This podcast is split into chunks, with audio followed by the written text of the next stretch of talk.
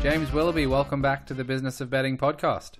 Jake, it's been over a year, uh, and in that year, I've really enjoyed listening to all, to, to all the intervening episodes, learnt a lot as a result, and I'm keen to have another chat with you and sort of update you as to what's gone on in that year for me, because it has been fairly significant, and uh, I'm really looking forward to what's ahead. Me too. It goes quick. I couldn't believe it was it was over 12 months since we spoke last for an episode, and yeah. it's uh, it's interesting. i have been doing round two interviews with some people, and I'm very mm. very much looking forward to this. I know we had a, a lot of good feedback previously, and un- unfortunately we didn't get to touch on enough. I would say round one, so we've obviously got some time today to do round two. But before we get stuck into some of the uh, the follow up questions from last time and some more additional topics, do you want to just uh, tell us what the last 12 months has entailed and, and some interesting thoughts or observations throughout that time? Yeah, I'm a person who really believes in authenticity in one's approach to life. In other words, not to try to represent yourself in some way that's not consistent with the way you actually see yourself. And so, I suppose over the years, having been in the media, racing media, horse racing media specifically, for 30 years, I became increasingly unsure of the the, the the, the space I actually occupied and whether I was still doing any good, if you will. And I'd basically put my ideas out there, and I'd had feedback with people about them, and the, the topic has moved on an awful lot.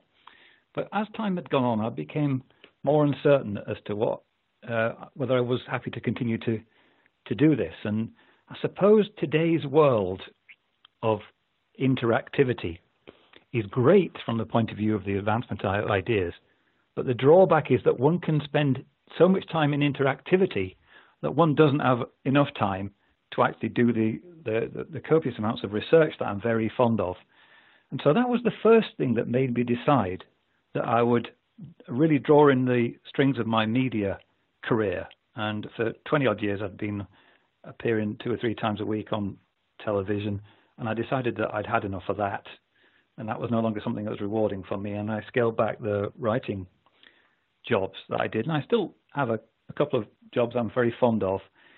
And the other factor was that my son Joss, who was born severely autistic, was beginning to enter his teenage years. And as any parent out there who has to deal with, uh, especially teenage boys who are um, on the autism spectrum, these are very challenging and rewarding times.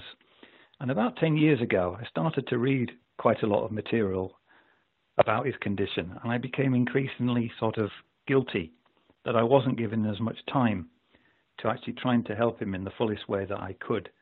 And so I put that decision to kind of scale back my uh, media commitments more and more. And I suppose eventually, about a year ago now, I decided enough was enough and that I was going to make not a clean break from the media, but as clean a break as I could muster while still having enough residual income, you know, to to buy food.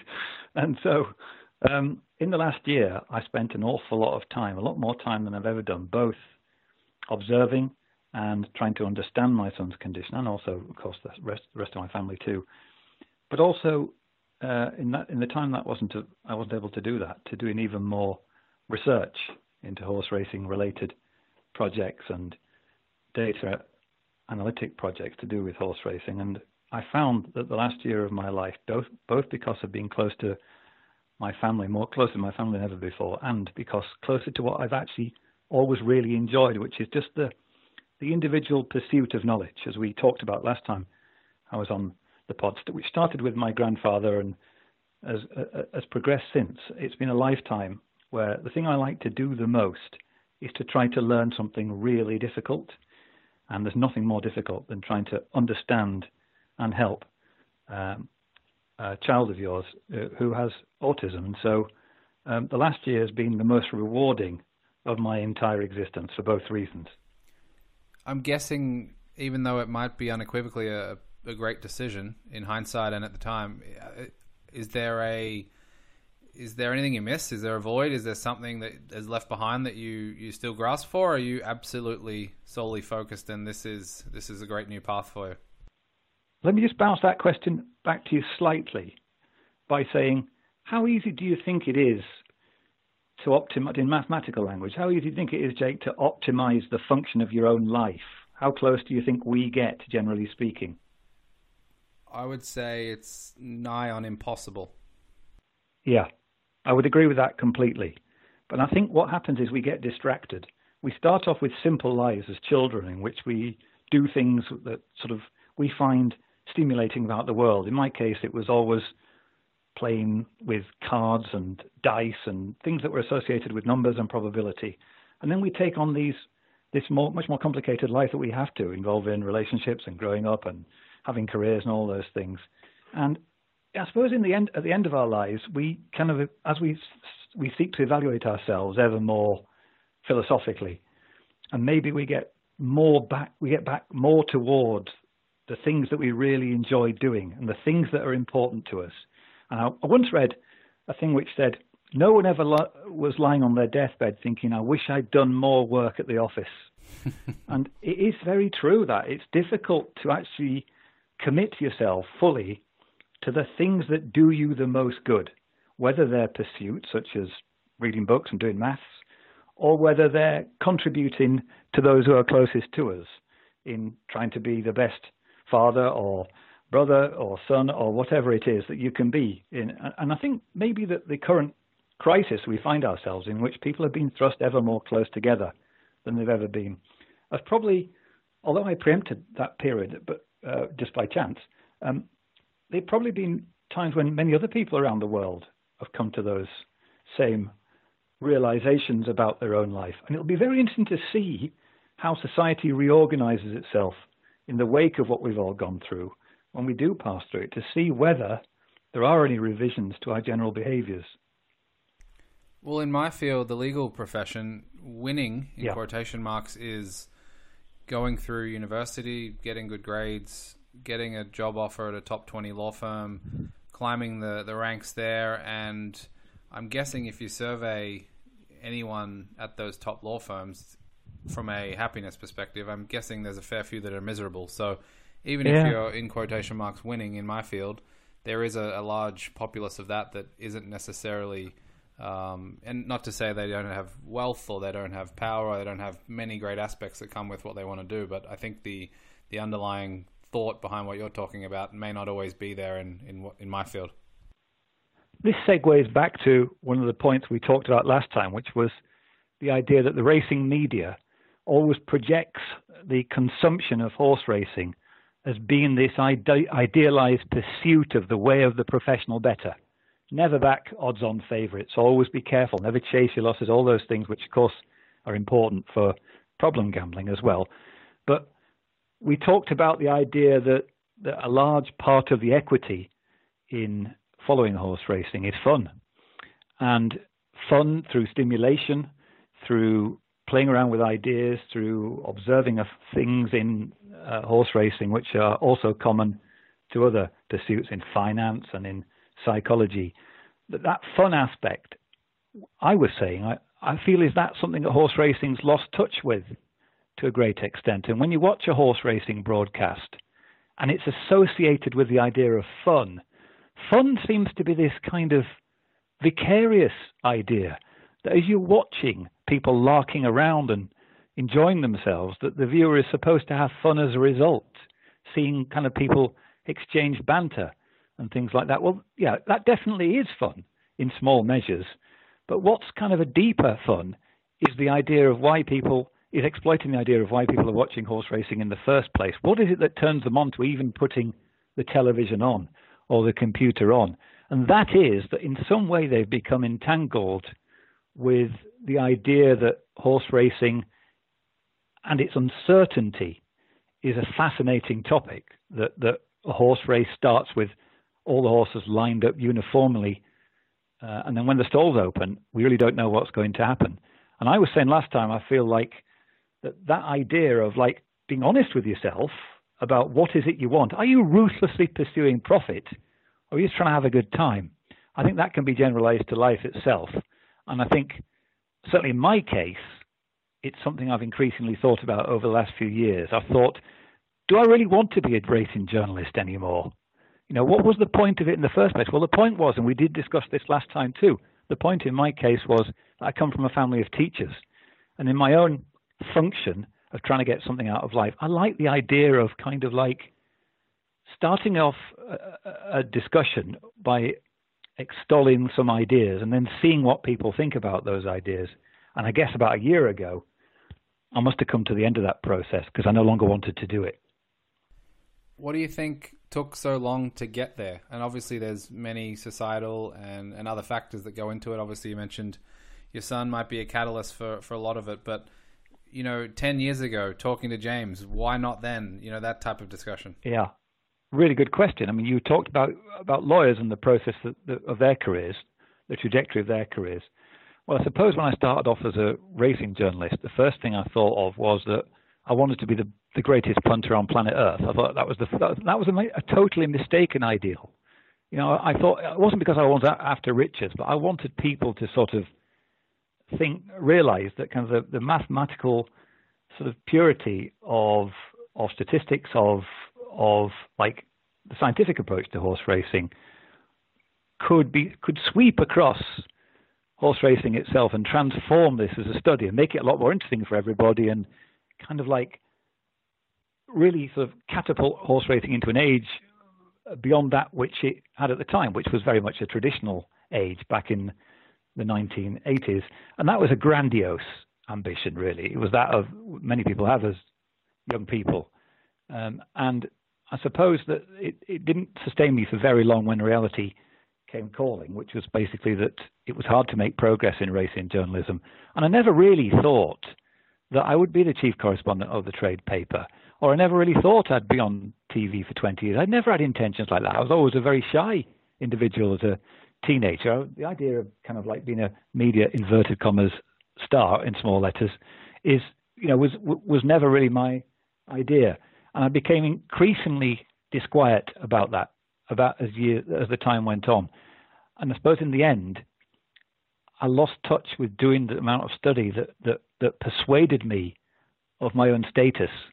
I began to feel a bit phony about the under, the true understanding of the sport, and I think, and and other sports too. And I think that's one of the the things, apart, as well as my son, that really convinced me of the decision. And that's why it wasn't to answer your question ten years ago. Interesting, because you talked about fun, and it was something I wanted to, to bring up in this conversation. Do you think we've potentially mismanaged that part of the equation when it comes to, to racing, when it comes to gambling, you know, sports, this entire ecosystem? Do you think that's part of the, I guess, evolution over the last couple of decades where it might have been – pushback or you know we've pursued progress we've pursued other things relentlessly and ruthlessly and that fun aspect which is probably the reason why we all got started or at least before we can you know analytically think of racing in the way we do or gambling in the way we do that was probably one of the main catalysts. Yeah i strongly think that. And i'd point to the success of this podcast. What is it that makes this podcast good to listen to? Well it's the fact that people have individual approaches to the sport, but they've clearly thought about their existence an awful lot, and they're able to exchange ideas about that and to, and in many cases, to very eloquently put forward things that make you think when you listen.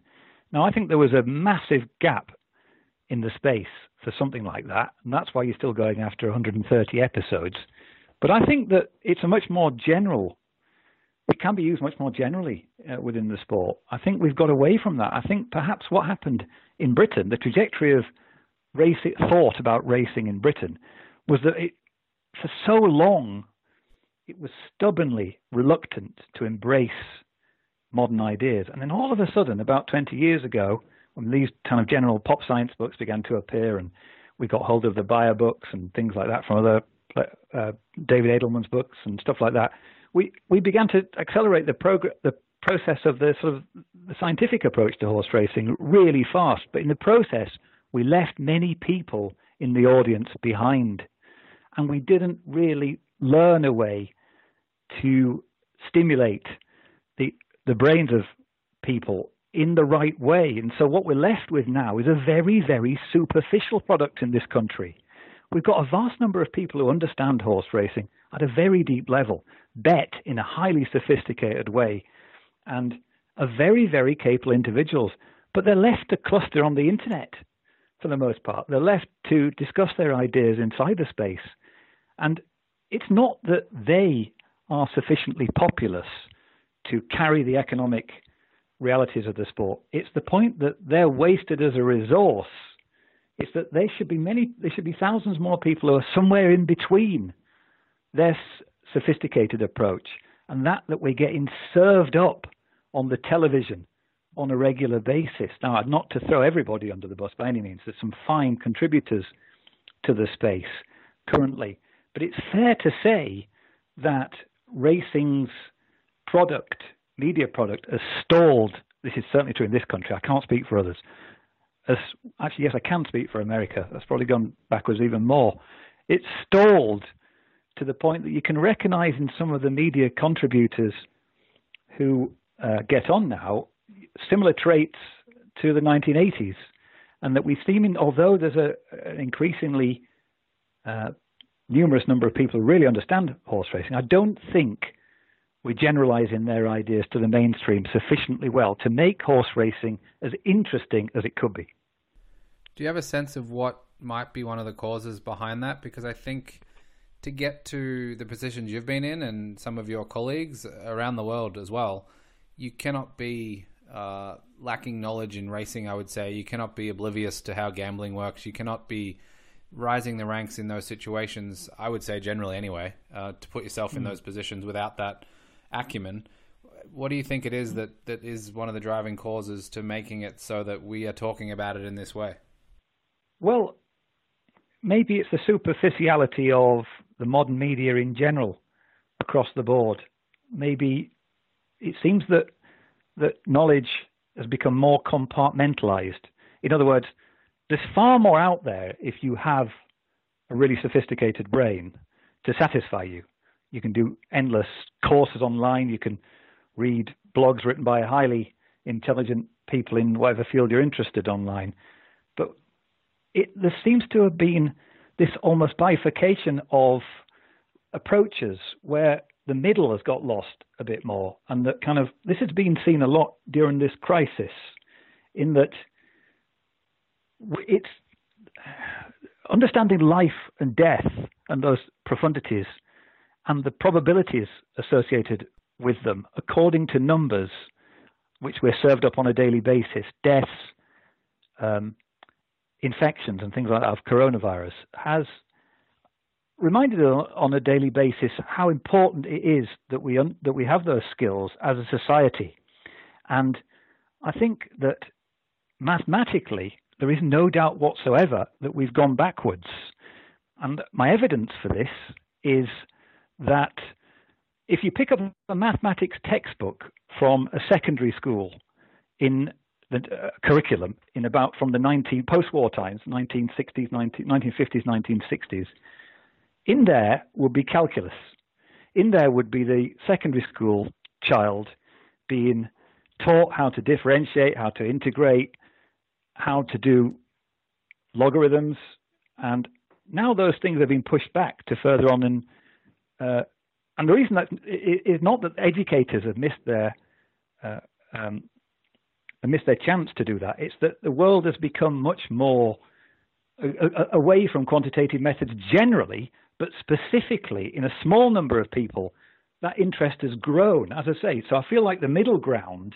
There are more people in society who are scared of equations and are scared of numbers. And if you've ever published a book or tried to get a book published and you have an equation in there, you'll know what I mean because people say, well, that, that's just, you know, that's going to put at least a thousand people off the fact they've used y equals x plus two.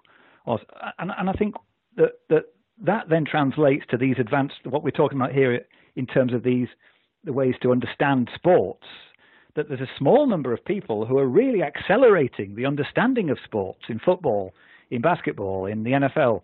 And then there's a gap to people who kind of either haven't got the energy to understand it in that way. And they basically just want to release from their daily grind. They don't really want to think of horse racing as an academic pursuit. and those or there's those who basically just just don't, don't like doing that sort of thing because it's just not their sort of thing. And so I think that this has resulted in a media for sport, which, although it suits people very well and does a very good job for a small number of people, it's not maximizing its reach across the board. So I think it's an interesting point, and I, I'm even guilty. You know, I I find joy sometimes in talking about things like homogenous pricing and, and whatever else, and yeah, that diverts me, I would say, and probably the listeners away from fun. And let's talk about that middle section you referenced. How wide yeah. do you think, or, or what spectrum is that middle section? And this may not be the right way to ask, but how approachable are they, or how reachable do you think they can be? I think they're extremely reachable. I think people are much, much more sophisticated, capable of much more sophisticated understanding of things like, like horse racing and sports than is presupposed by media moguls and by people who drive content in our newspapers and on our, on our televisions. For example, there are many things that we rely on, such as telephone engineers, such as people to mend things, products in our house, that we're not capable of approaching in a million years. We wouldn't know where to start. Yet, yet people in Britain particularly think that horse racing has to be kept at a certain level to maximize its reach. To me, those those two uh, realities are that, that, that, it doesn't make sense. That, that, it's just that I think that people are not being fed sufficient amount of detail. And an example I always give here is American football. American football has grown significantly in this country and in territories like Australia too, and around the world. And yet, how much time do broadcasters put into explaining the rules? Virtually none. They, they rely on people who have become interested in it to look things up for themselves. And so, if you want to understand the NFL at a deeper level, then you have to spend the time reading the right people online, buying books. In my case, as a young lad, I used to buy the NFL record and fact book every year, go through that, learn about different positions and like how there were different weights and heights and athletic traits associated with them all. And I went from there to a lifelong passion of, of American sports in general, baseball and uh, hockey and basketball. I like all of them. And I contribute, and, and I and I in the space I spend money on things like the different TVs that you can subscribe to, and so I become a consumer of these sports just because they offered enough to interest me in the first place. And I think, like horse racing specifically, because that's obviously my uh, specific uh, specialist topic, it does an absolutely terrible job at that. It assumes the audience, first of all, haven't got that capacity. It doesn't provide them with any kind of data that they can model free of charge. Data is extremely expensive. It's one of the, it's an absolute scandal that that you have to spend as much as 60 or 70 pounds a month to get decent data. And if you're interested in foreign racing in particular, the, the same seems to apply. Um, and there's no way in. That, that bettors are bound to end up being unsophisticated, the best semi-sophisticated, because they can't. The first can't get to really teach to how to they're under the scientific approach to horse racing, and things they don't have to have. They don't take, have to take to the nth degree, but even just gives people so much satisfaction to understand in things like football. If you only got to stand on the terraces in football, if you ask someone next to you, what do you think? I, of like Reading's first team choice in my in my case, you will get a 15 minute dissertation of their tactical approach, because football fans have got over the years for have got that sort of impetus to understand through standing on the terraces. And in foot in, in horse racing, we don't provide any way in beyond the absolute basic for the vast number of our consumers. And it's no surprise that they increasingly turn to other sports. Do you think it's an unenviable task to balance? I mean, we talk about on this podcast all the time what it takes to be a professional or a uh, potentially a winning bettor gambler, whatever you want to call it. You know, you've got to be methodical, you've got to be analytical, yeah. you've got to be probably boring is the right word. Let's just say versus the fun aspect, but also I think the the main thing where the, the, the crossover might sit or the intersection is around overall engagement and I guess finding a balance. Do you think that's yeah. achievable, or is it a, a task that obviously we're not really exploring? I would say generally uh, across different mediums, but do you think it's something that is, I guess, achievable in the short and medium term? I think that I would have to admit, in my own case, that after 30 years, I would admit failure. I would make utter and complete failure in my own case to get my ideas across to the mainstream. Now, maybe that's because in horse racing in Britain, it's incredibly difficult for anyone to do it. Maybe it's just that I'm not very persistent, uh, or, or, some other factor. But to answer your question, I think it is difficult. But I think that it's something that the sport just needs to put more time into doing, because I think that that when we talk about horse racing to other people, and something I've done an awful lot of over the years, is there's nothing more enjoyable than for someone to tell you something that stimulates your mind, something you hadn't thought about, something that like is stimulates you to actually learn a bit more about the, the whatever it is they're talking about. So, for example, one of the things I've always really been skeptical about is paddock, the physical appearance of horses in the paddock. And one of the things I do when I sit in front of the television is I write down what people say and keep a record of what they say, and I try I put it into a into a database, into a, um, an SQL database, alongside all my other alongside all the other fields, and I try and use it as a factor. I try and then use some text mining analytics to try to understand whether does anybody say anything before a race about the appearance of a horse that's useful, or is it all just kind of window dressing? Um, and I've not been able to derive anything particularly useful uh, so far out of doing that process, but I'd be, I'm intrigued to find that, that, that there are people who believe that academically this can be done. Now, there are experts in America, say, for example, or in Australia in particular, I've heard about, who are you know who are paid vast amounts of money by syndicates to give their um, analysis from the live from the paddock, and that's another thing that we don't get across. If if that if it's possible to do that, we should always try to externalize that so that the audience have got um, a greater grasp of it in a sort of more honest and authentic way. But the problem I think we're getting around to talking about here, you and I, is that the problem is that externalizing your expertise in horse racing, if you if your primary function is a bettor, is suicide in that way, isn't it? Because then you'll find it even more difficult than it currently is to find an outlet for your for your wagering. So people it, it tends to foster a culture of secrecy and privacy. So um, maybe that's another factor that we should admit. Yeah, absolutely. I wanted to get your thoughts on on self assessment and and around this topic because you know obviously we all progress through our betting careers very very differently, whether it's recreational only or, or other aspects. From mm. your perspective or observations, do you have a sense? I guess the makeup of someone, whether you're analytical, whether you have intuitive sense that is compatible, let's say, with horse racing or betting, do you think that is a, a major starting point and someone would be wise to to go through a little bit of a self assessment to realize you know where they're starting from and, and what level they need to get to if they want to ultimately succeed and, and whatever success metric they're using? Yeah, I do. And it was a question you partly asked me last time, and I completely failed to answer satisfactorily because I'm not sure. I'm not sure how a person does it. To go back to what I said earlier about how we're focused on the everybody being a professional punter and being kind of like you know very careful and methodical and everything, and we miss sometimes the fact that, that fun's the most important thing. I think the ob- the obstacles now to being a, a person who makes a significant living out of betting and betting alone have probably never been greater.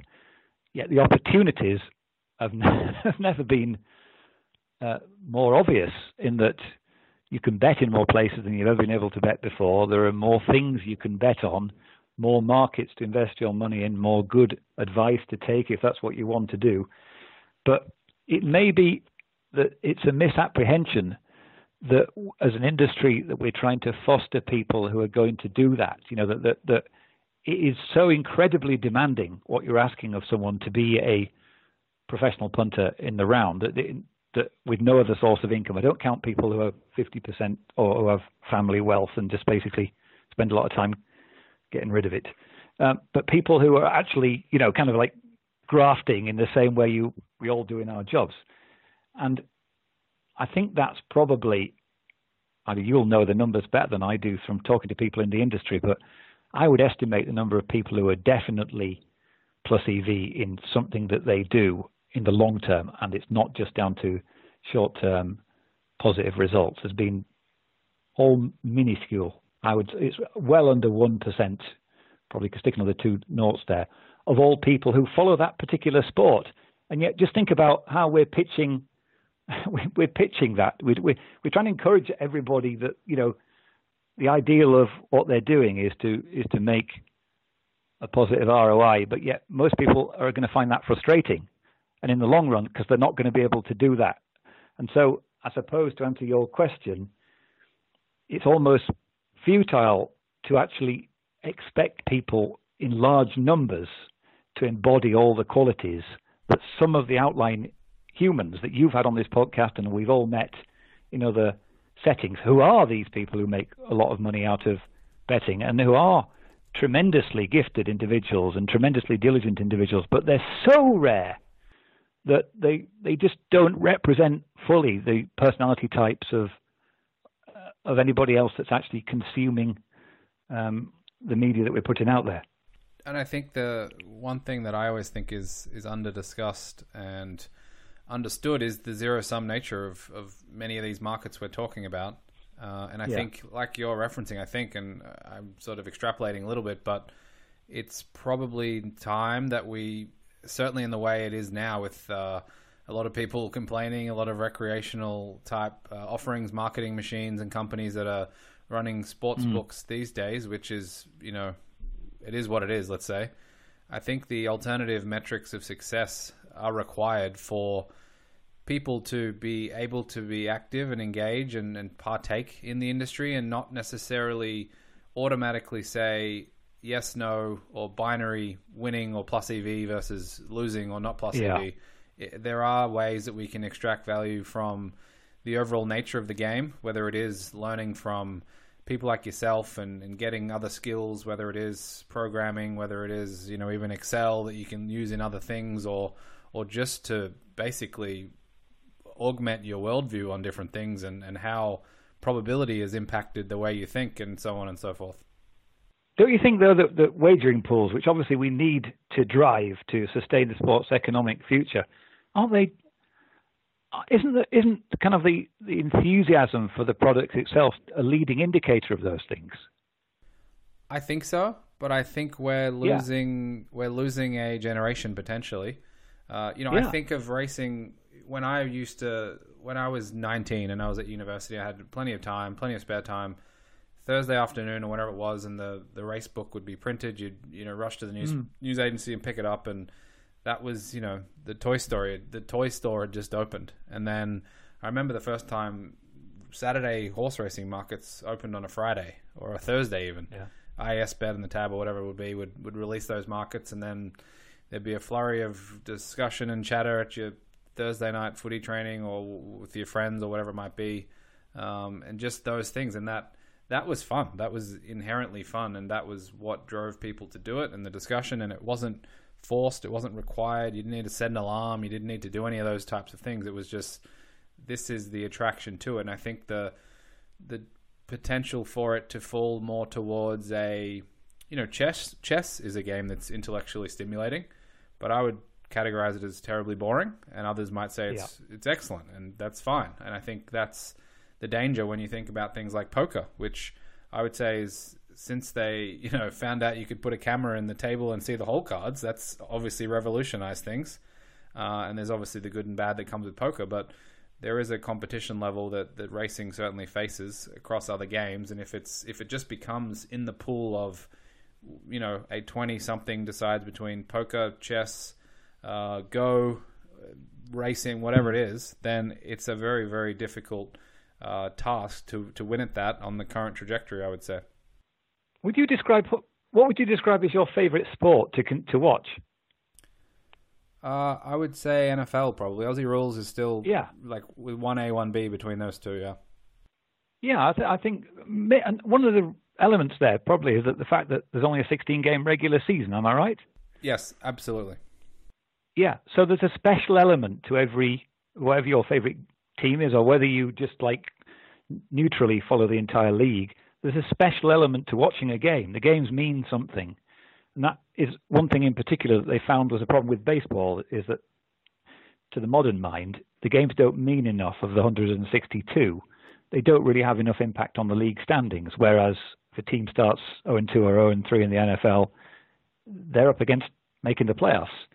Um, but what do you think that? What is it in particular that drove you to become interested in the NFL? Can you, can you is it a multifactorial thing, or, could, or can you say it out loud what it is in one in, in one factor?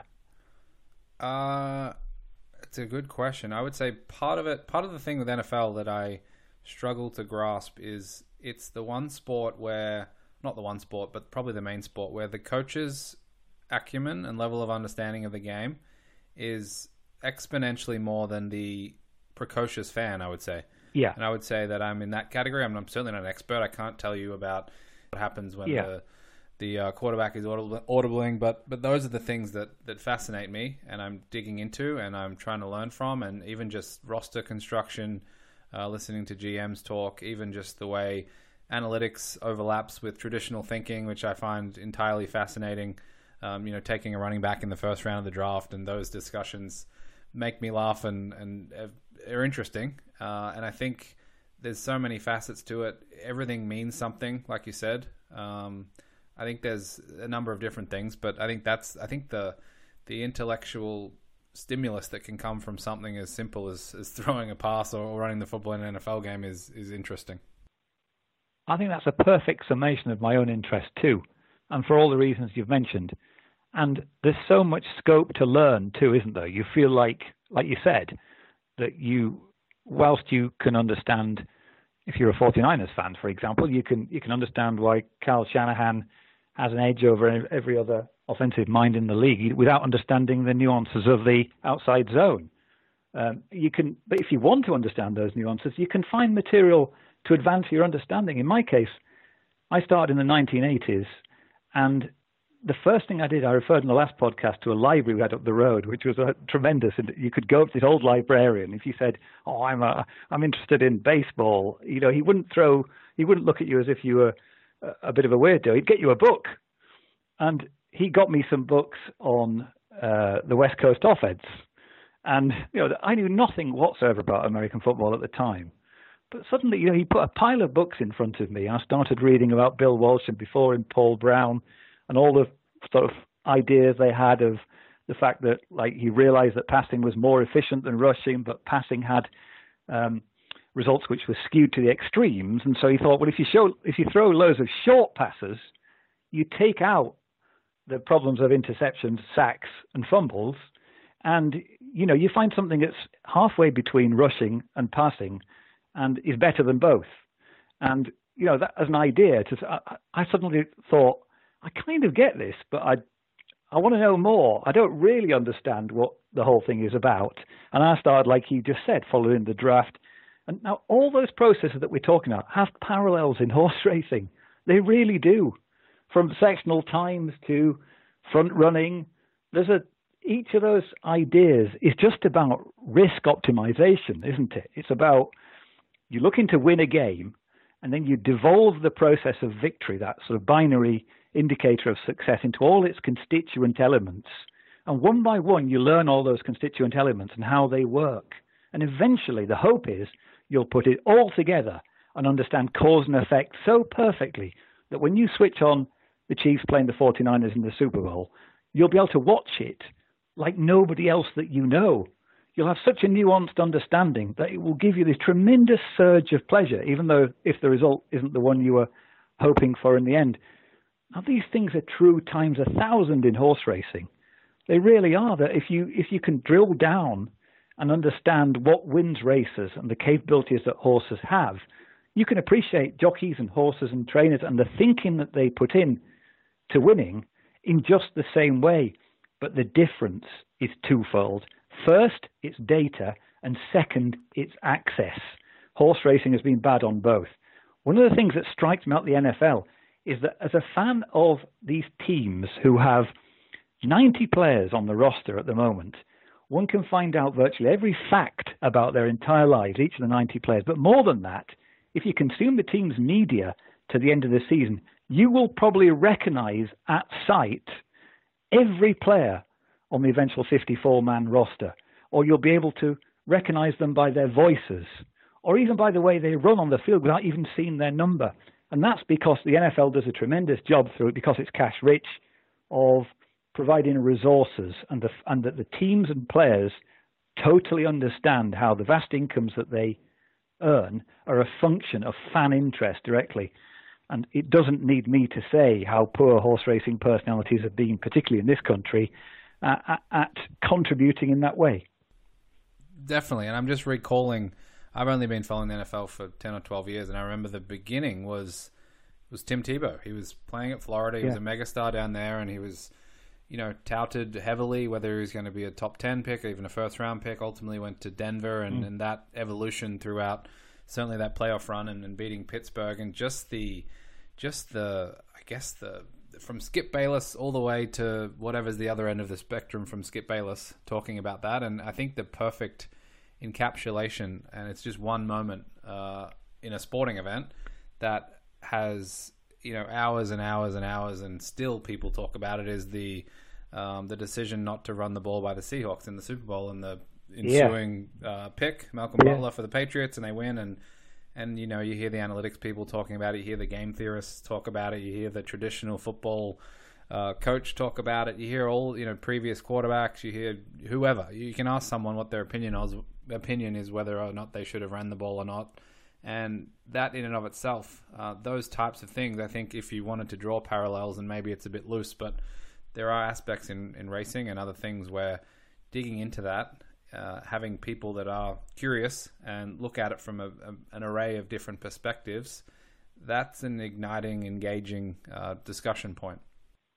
Yeah, and that's what what you, what we love about sport in general in the modern era, that we can reach those understa- the understanding of those things. Now, like without we could go on forever. I know we could, but in the case of like Pete Carroll not not telling not giving it to Marshawn Lynch or uh, coaches not going for fourth downs optimally. One of the reasons that media pundits in America don't ever touch on is the asymmetries of cost to the decision makers. it's because from as simple as being second guessed, but also in terms of our, the long, their longevity as in their employment the, the, the problem is that in Pete Carroll's got a lot of autonomy over the Seahawks organization. He basically is general, although he isn't the de facto general manager. He he, he you know he basically runs the, the show. But other coaches, they can be second guessed by higher ups, and so like even though everybody knows mathematically you should go for virtually every fourth down, no matter how far it is from your 40 yard line onwards, humans placed in that situation don't tend to do that because they don't want to bear the cost of a bad decision personally. And that's an interesting uh, sort of psychological way of looking at decision making. Of course, that's a that leads you to a, a whole paradigm of its own uh, uh of behavioral economics and things like that. The, the, the, way that humans interact with sort of the science of, of, of making decisions.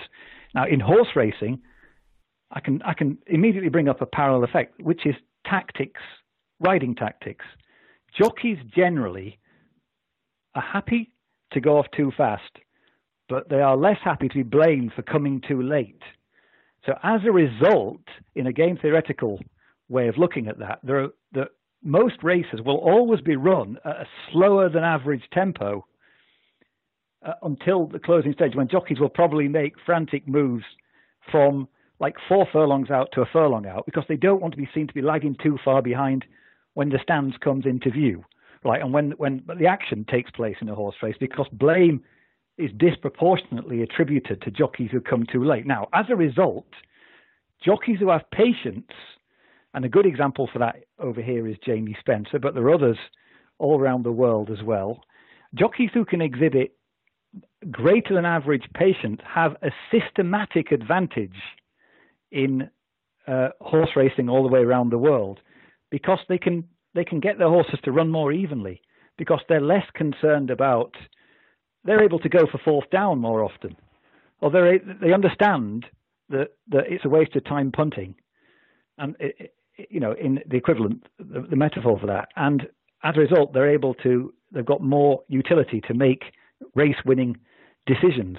And so like these things can if explained in a more basic way, a more capable way that I'm doing now, can can totally transform people's understanding of horse racing and really simple ideas that, that, that they can take, and because everybody's got different brains that works works in a different way, uh, they can take and they can use in their own way, and they can find the whole thing a lot more interesting.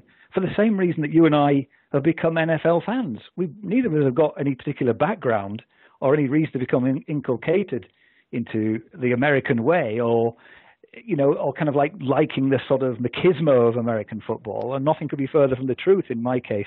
Yet there's something about it because it connects with the ideas that we've talked about last time and this time that make it so fascinating.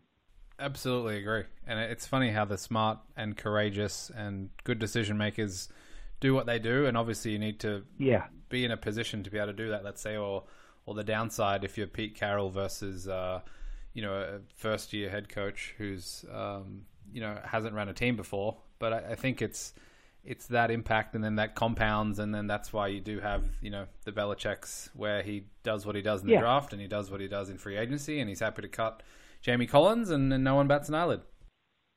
I think quickly on on the, the draft, one thing that occurs to me that, that is a systematic error in thinking now is the fact that the teams at the bottom of the draft, the, uh, historically, New England, Seattle recently, Baltimore, Pittsburgh formerly, uh, were fond of trading down in the draft and accumulating more picks. And this led experts to say, oh, well, you know, the reason for this is that, that, that, the, that drafting college players is decision making under uncertainty, and there's so much randomness that you should have more tickets to the actual lottery of getting a great player. Aren't we gradually becoming to, to understand that this is wrong. In fact, what, what what's really the case, what really makes Seattle win and New England win is not their brilliant drafting strategy, but the fact they've got Tom Brady and Russell Wilson, and that really once you have once you have an elite quarterback, your drafting strategy really doesn't matter as much as as as people make it out to be. But because you're Bill Belichick, people associate things that you do with being shrewd, and that's what makes the next NFL season when we actually come to play the games so, so fascinating because now the master has been divested of the of the factor that actually makes him win games. And Tom Brady didn't play for the Cleveland Browns when Belichick was the head coach there uh, either. And so it's fascinating to disentangle the different factors that that enable winning and losing. In the same way in horse racing, one wonders like, is John Gosden, Frankie Dettori, or John Gosden's owners the biggest factor in John Gosden's success?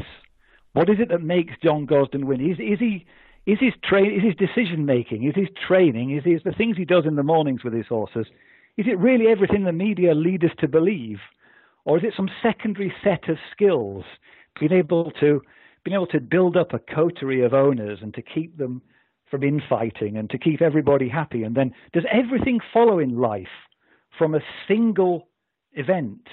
Or is it multifactorial, as the media would have you believe? Is it? Is are we are we a function of all these brilliant different insights we really have? Or are we just very good in some cases at capitalizing on single events of, of either fortune or insight?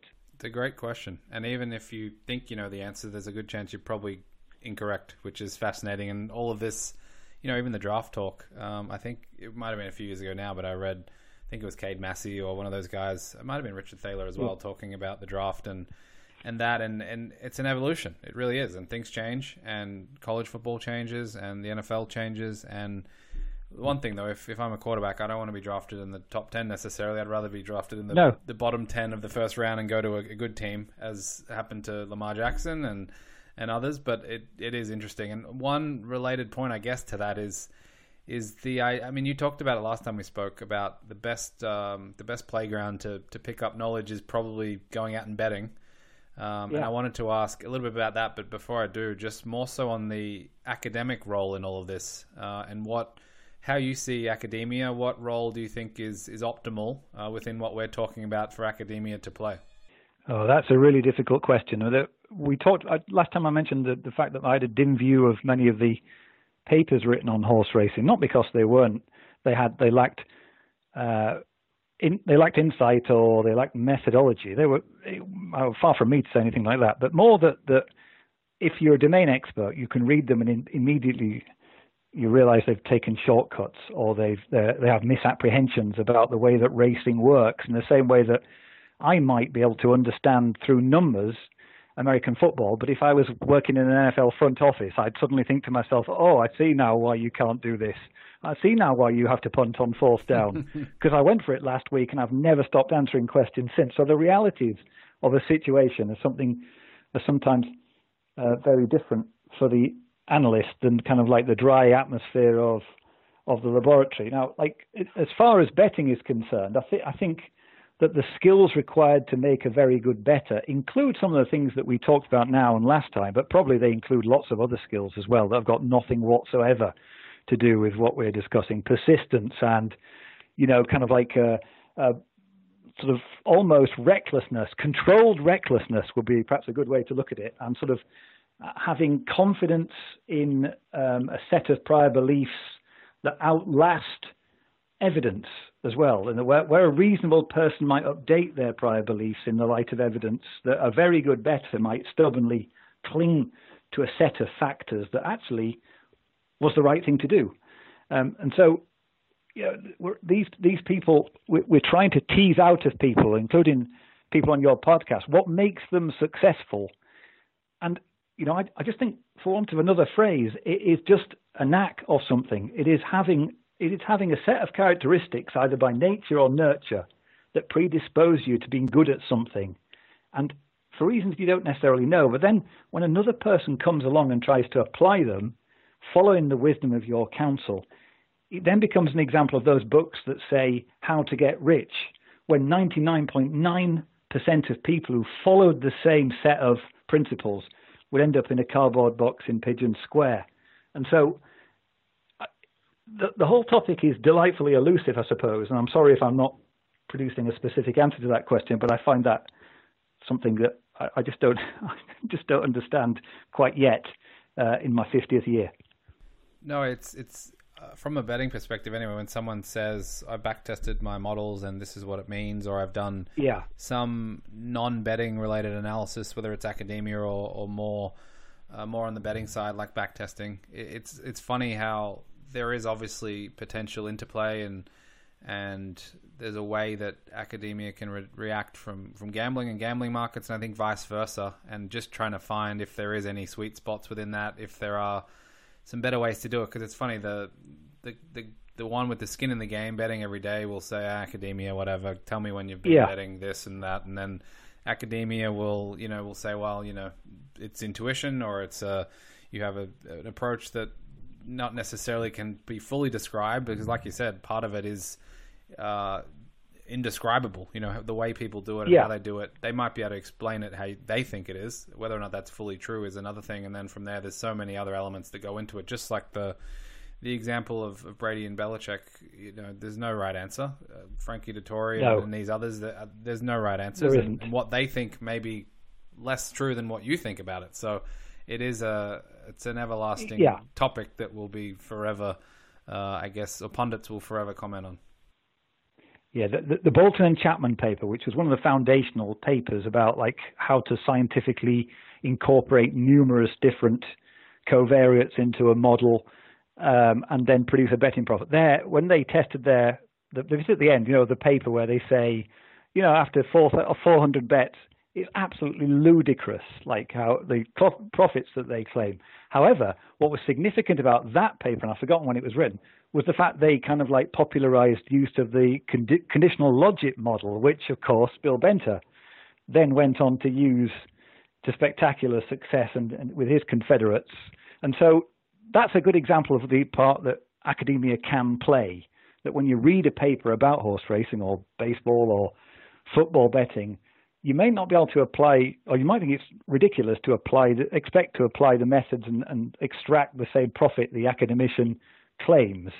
It will give you an inspiration. One thing in particular, I mentioned David Edelman earlier on, um, who's a, a, a, very, very good writer on horse racing. He hasn't written enough, but like some of it, I, I love to. I've read a couple of his papers and got great ideas about how to handle things like, for example, how to how many lengths horses should be beaten at various distances. Like it's traditionally expected to be a linear function, where you know, sort of, if you get two horses of known merit, and let's say they both have they both stay forever, then if you run them against each other over a mile, the better horse might win by five lengths. And if you run them against each other for two miles, the better horse might win by 10 lengths. Well, of course, that doesn't happen. And you know from experience that actually, as distances increase, the pace of the race tends to get slower. And so the horses are separated by smaller and smaller margins at the end of a race compared with what you might expect. Well, Edelman gives a specific function tested on data as to how, you know, how, to, how to do this in in a mathematical way, and I found that of immense use. Even if in Britain I had to use a different coefficient to him because our races are slightly strong, more strongly run than Australian ones. Uh, but that was a great example of the role that academics can provide uh, and why it's always worth. But I think we're a million miles away from solving the horse racing problem in terms of betting, and I think you know, that is very, very elusive, whether you use a neural network, whether you use Bayesian methods, some of which we were beginning to talk about last time out.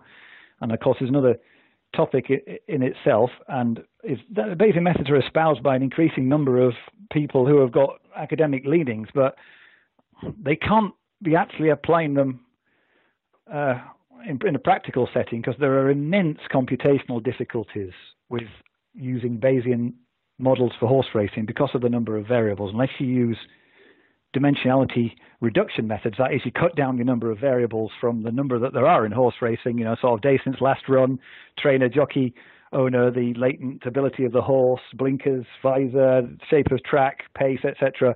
Unless you have a very, very clever way to reduce the number of variables, then you're going to find Bayesian methods. You're going to find you'll be sitting in front of a computer for several hours before your computer tells you what the posterior distribution for winning is. So, you know, it, it's it, academics has got a role to play, but we're a, an awful long way from solving horse racing. What are your thoughts on absorption then? Not necessarily only academia, but more broadly about whether it's someone listening to you today, or if it's previous guests, or it's other shows. Do you have any thoughts on how the best way to absorb materials and apply them. You mentioned before you don't necessarily want to be following the how to get rich quick books, and, and you might end up broke before you end up uh, anything else. But just just generally for those that, that do listen a lot or consume a fair bit or are in quarantine at the moment watching a lot of uh, suggested yeah. YouTube videos on different topics, what is there any overarching thoughts or principles around the best way to absorb? I do.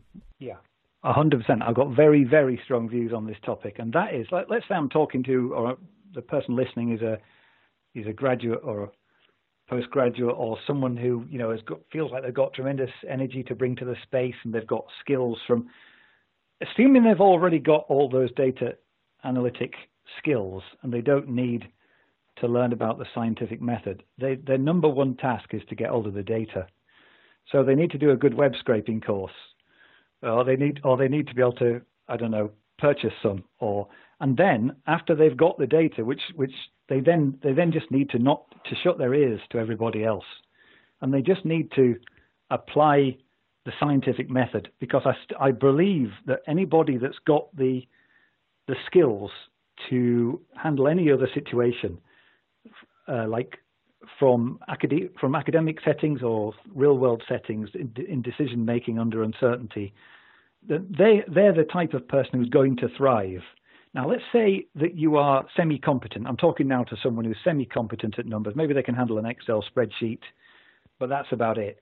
First, they need to teach themselves to program. That's ridiculously easy to do in the modern era, and the vast majority of people in society could learn to program in less than a week to a really good standard if they if they first of all if they if they needed to, and second of all if they had the, someone to sort of guide them a little bit. And there are plenty of online courses.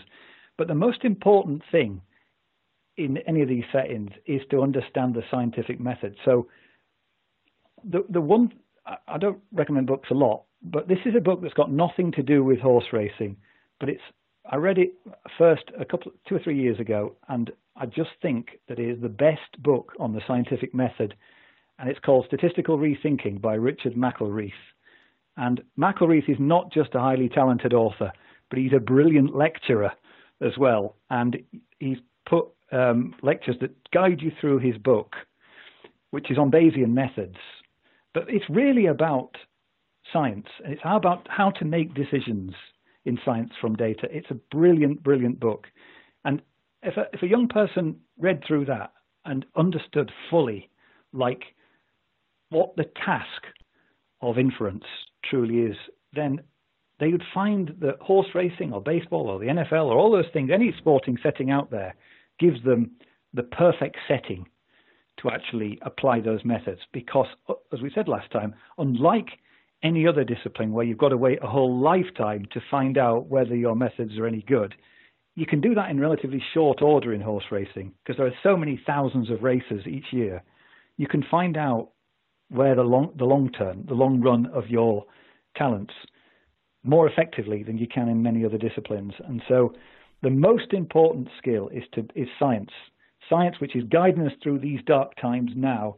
Science is everything to the modern world. Science is our greatest, uh, by far our greatest success as a, as a species, and it's something which isn't just important in profound situations like uh, disease, but is absolutely fundamental to actually backing winners too. And anybody that's got those skills, as long as uh, and have all the other things that, that bettors need, will, will succeed. Yeah, no, it's a great point. I think that certainly in many aspects, that scientific approach and the rigor that comes with that, and the the uh, the yeah. way you approach those problems is, is critical. And I think it also ties back to what you were talking about before with self assessment and knowing where you're at, knowing what skills you do have and what you don't have. If you're stubborn or if you're, um, you know, can you filter out the signal and the noise and things like that? Those are the yeah. The crossovers in some of this stuff. And I guess final question for you. Um, I don't think I asked this last time, but are there any bettors or pundits or, or other people that have had a, a, huge impact on you throughout the years? Is is it someone you may not have ever met, uh, Beyer and Benter and these types of guys, or is it someone else that, that springs to mind? I think they're people from outside sports, really. I think they're more writers of or lecturers in in statistics and maths, really. Uh, be, just because mathematics is a very demanding canon to make interesting to somebody else. And, and as, as a, a, failed media operator myself, over the last 30 years, I've realized how difficult it is to do what they can do, which is to bring a subject to life, to make it so interesting that it is it almost is emotional how good they are at writing. And I could give you two or three names right now. These are you, probably, if you wanted to ever buy two textbooks on statistics, the, the elements of statistical learning and the more accessible an introduction to statistical learning by Hastie, Tibshirani, again, they do they do um, online tutorials as well. They're very very good, and like further back, it's always been people like them that have kind of brought me along and inspired me. They, they haven't necessarily been racing writers because I think racing writers, generally speaking, there's some very very good ones very, very good ones indeed, far beyond my capabilities, but they never have never really inspired me in the same way. Beyer obviously was was a brilliant contributor in his time. I think his time has gone now, and uh, I think his methodology is a bit old hat now. I think many people have moved past the kind of inflexible sort of approach that, that he formerly espoused, and, and they're more towards some of these secondary methods that he laid out in one of his other books. Um, but I think the, the more you realize how um, mathematics and statistics applies to horse racing and to other sports and betting, the more interesting it all becomes, like we said. And I think those are the people. Jim Albert is another writer. He's a he's a kind of uh, current current day Bayesian writer. Um, so people like that. He's written a very good book on baseball called um, Analyzing Baseball with R which is a very good intermediate book. If you've already, if you've learnt R, maybe you've been an, an R coder for a couple of years, that's a great book to take you to the next level of coding. Um, and sort of, there are many books that are highly recommended in the computational space that have been the things that have really inspired me to learn about maths and stats.